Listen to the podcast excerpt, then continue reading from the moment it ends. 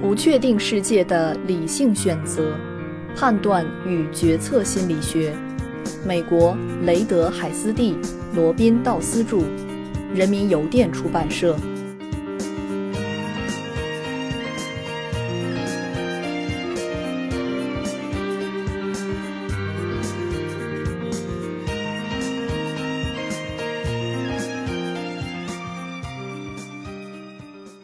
第五章第六节。想象可得性。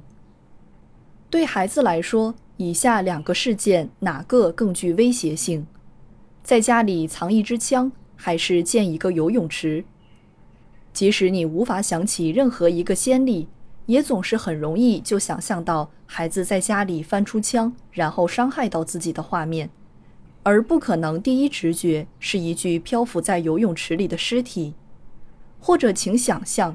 一个由十人组成的小组，然后凭直觉估计从小组中选出两人组成一组会有多少种组合方法，之后再估计出选出八人组成一组有多少种组合。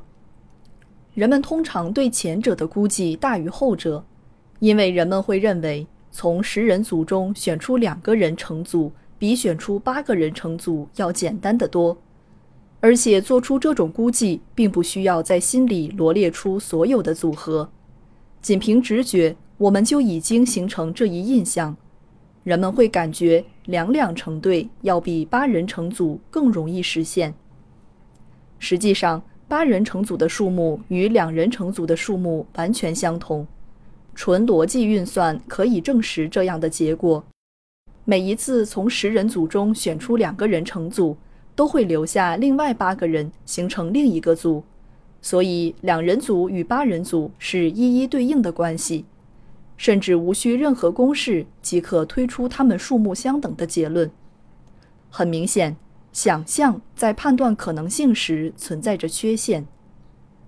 在上述事例中，想象的可得性影响到我们对频率的估计，如同直接体验或间接体验的可得性一样。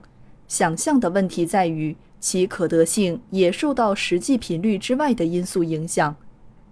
某些类型的思考明显比其他类型的简单，某些想法也比其他的想法更容易闯入脑海，而且这种区别不完全依赖于过去的经验。想象的便利性使我们的频率估计产生偏差，进而影响以这些频率为基础的概率判断。